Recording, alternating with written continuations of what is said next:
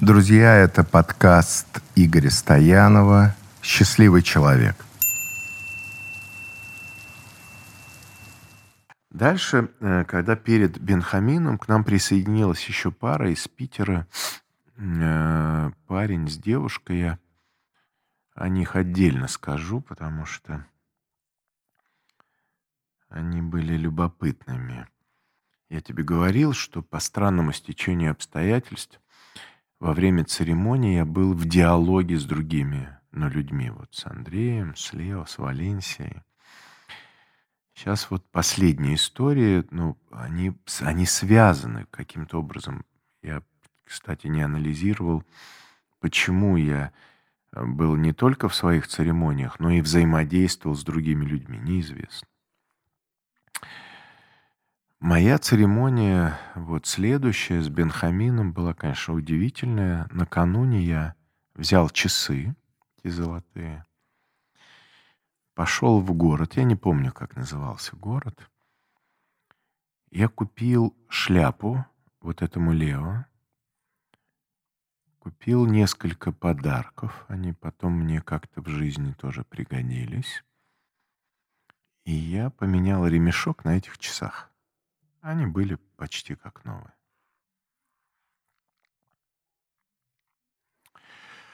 У Бенхамина был дом на отшибе. Эту церемонию я помню лучше всего. Но удивительно, что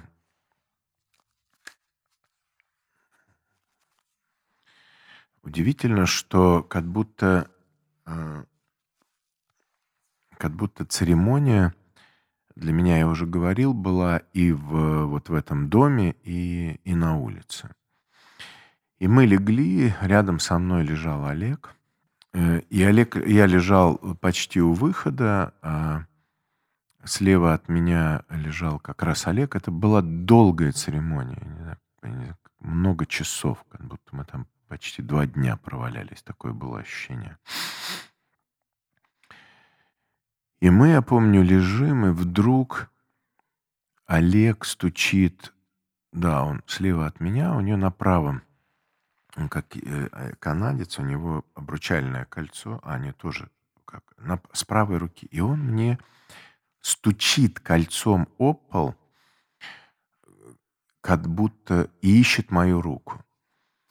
И вот он берет мою руку, я не помню уже, почему он это попросил. В общем, ему нужна была помощь. Я только помню, что я его образ видел как большого лебедя. И потом лежу я, и вдруг я слышу голос. Ну, а я всегда слышал голос. Это мой голос. Ну, вот он может быть чуть ниже, может быть, может быть вот такой голос это, ну, голос в голове, то есть я не открываю рот. Мне говорят, сейчас старый шаман встанет, выйдет из комнаты, и с тобой будет говорить Бог. Ну, так у меня тогда звучало это в голове. Проходит пять секунд. Старый шаман встает — и выходит. Дальше мне голос. Ты будешь блевать, но тебе нельзя. Олег будет блевать. Я беру руку Олегу, и в ту же минуту Олег разворачивается от меня в другую сторону и делает... И дальше как будто я в районе лба открываю, откручиваю заслонку. И вдруг туда мне какой-то вот поток, объем информации. И потом я беру и так делаю. И закрыл. А потом я вышел на улицу и три часа я ходил по улице вверх-вниз. У меня были какие-то видения про людей. Я кого-то снизу поднимал вверх, раскрывал какие-то горизонты. Потом высыпали все звезды. Я помню, я стою на этой горе, и как будто этих звезд могу коснуться рукой. Они все были вот вокруг меня.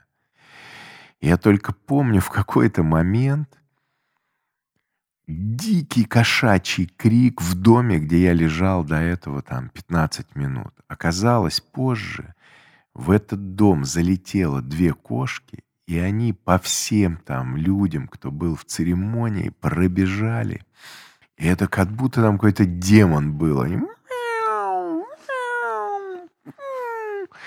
Звучит жутко. Пули. Да? Вообще это, я думаю, господи, что меня там нет, это какое-то счастье. И, а, но это вот такие яркие картины, которые остались, а потом ко мне вышли уже все, все ребята, и какой-то ритуал я с ними провел там. И во время церемонии перед уходом я только помню, Бенхамин обходил всех людей, и у них есть в ритуале, у всех шаманов, они вдувают тебе в темечко какой-то одеколон, такой запах. Он был без музыки, но вот как будто они так возвращают, и они прыскают, как будто он в рот набирает этот спирт, и прям тебе в темечко, ну вот прям вдувает туда. Прямо как будто у меня ощущение воспоминания этого запаха.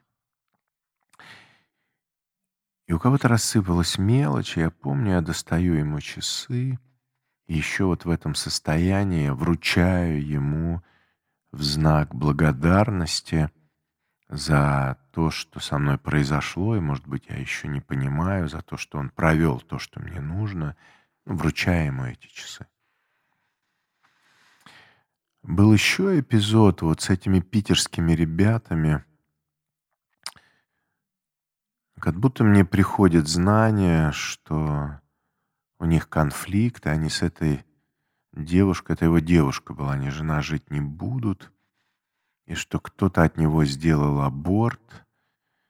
Я помню, что он врет, и я говорю про себя все. Если ты будешь врать, а он блевать начинает. А, я говорю, если ты будешь врать, ты будешь все время блевать. И он начинает опять блевать. Ну вот такое, такие яркие эпизоды. Но уже 10 лет прошло, и как-то я вот эти картины во мне очень и очень яркие. Дальше, конечно, мы ну, многое проехали. Еще была история вот с этой героини из э, Украины. Э, мы с ней поддерживали отношения. Я про нее скажу, потому что это тоже характеризует э, то, зачем люди ездят, в Перу на Иваску. Валя приехала такой сгорбленной, сутулой, с горбом прям реально девушкой такие белокурые волосы, какая с грузом жизни. Она была известная журналистка в Украине, ученицей Георгия Григория Горина, который сценарист всех сказок Шварца и фильмов Марка Захарова, такой он, говорят, интересный был алхимик. Я не был знаком лично. И у Вали на последней церемонии шаман помог выйти из ее горба большой сущности. Это звучит, конечно, и в это мало может кто поверить, но у нас и нет такой задачи. Я через год увидел Валю, после этого Валя была с прямой спиной, счастливая. Она ушла в служение, и я помогал ей, не помню, издавал книгу про чудотворцев Киево-Печорской лавры. Передавал Кагоры. У меня есть книга до сих пор. Такая там было каких-то книг немного экземпляров. И она ушла вот как расправилась в это служение.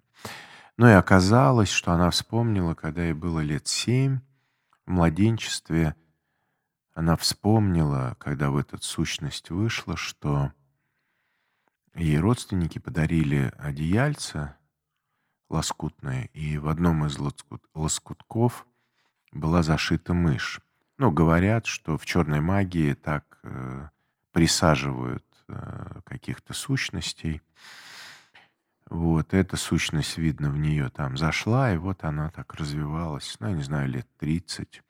Поэтому, знаешь, Жень, на твое как так, вот моральные принципы, карма, там, про шаманов, ну, вот она, эта история отрезвляет, ну, есть и так.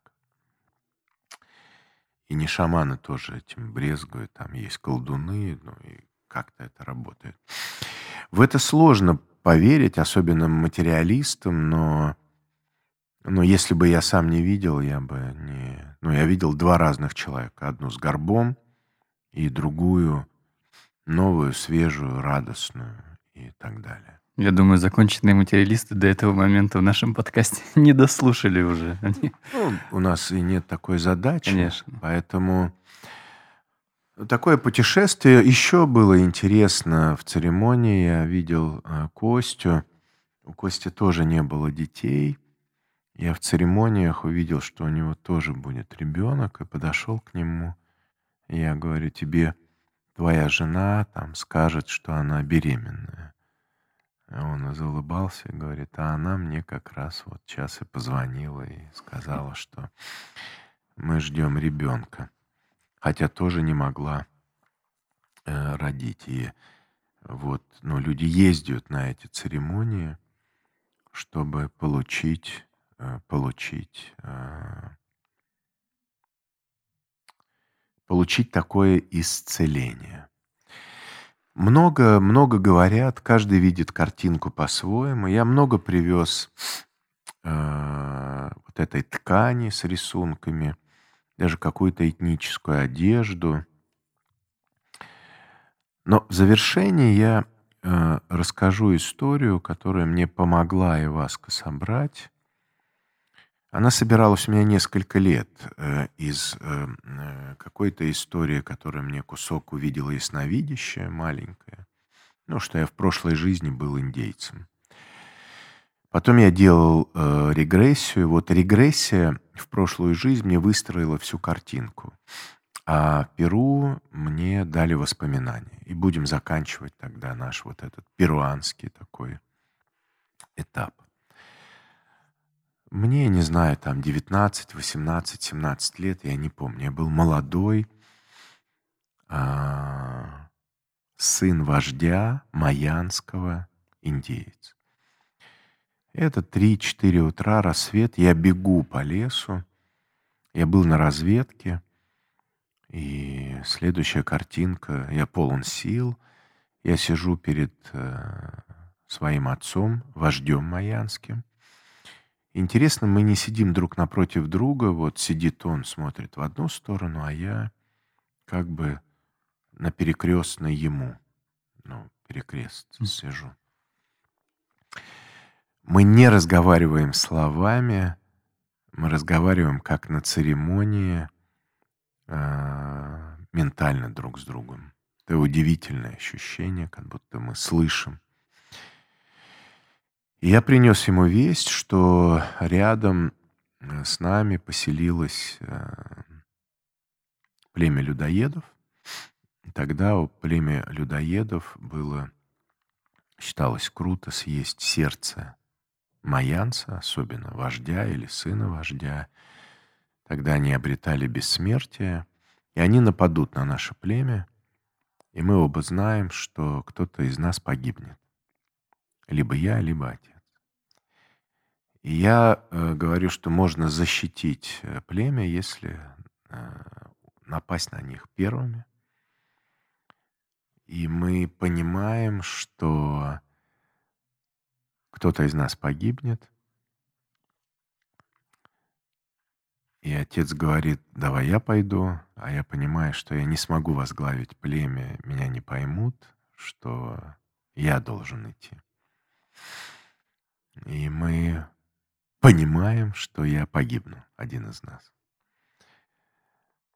Но нет никакого страха, и я пятью еще воинами э, рано утром следующего дня нападаю накануне на это племя. И так интересно, я слышу, как пленят моих э, собратьев, и у меня есть искушение убежать, и я понимаю, что я могу убежать, но при этом я понимаю, что я не могу вернуться и э, предателям, и предать своих. И следующая картинка пленят меня, и вот я уже распят. Ну, конечно, не на кресте, а руки привязаны, ноги. И с меня начинают сдирать шкуру, чтобы съесть потом сердце. И меня регрессолог увел из этих ощущений боли. Но вот интересно, что это было первое мое воплощение как живым человеком, и профессиональные регрессологи всегда спрашивают, какой для тебя урок был, ну, вот этой жизни. И, ну, то, что мы называем душой, говорит, Господи, какое это счастье быть человеком.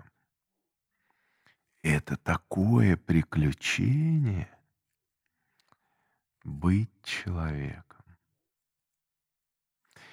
И это вот э, вообще приключение жизни, ну, это, это же все из меня, это такое большое счастье было, было иметь вот такое, такое приключение.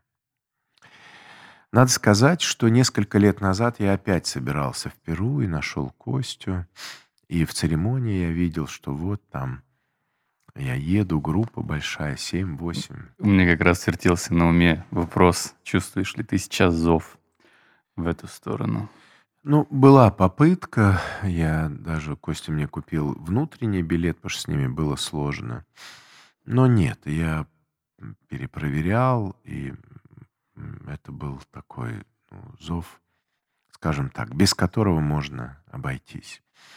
Тут очень важно, и ну, когда есть зов, его важно слышать, и не менее важно, мне кажется, его, его перепроверять. Перепроверка мне показала, что я все ответы могу найти здесь.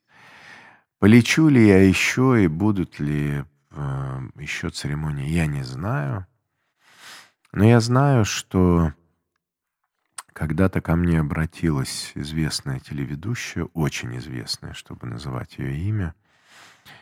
Она узнала, что я был на церемонии, и говорит, я хочу тоже. Расскажи, как это. Ну, я плюс-минус тоже, что вот и слушателям рассказал. Подарил ей сумочку, какой-то талисман еще оттуда. И она мне звонит через неделю и говорит, а где-то Э, то ли в Голландию они ездили.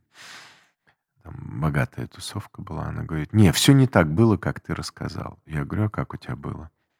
Она говорит, не, ну я легла, все выпила, и вдруг ко мне приходит огромный черт с книгой и начинает листать эту книгу.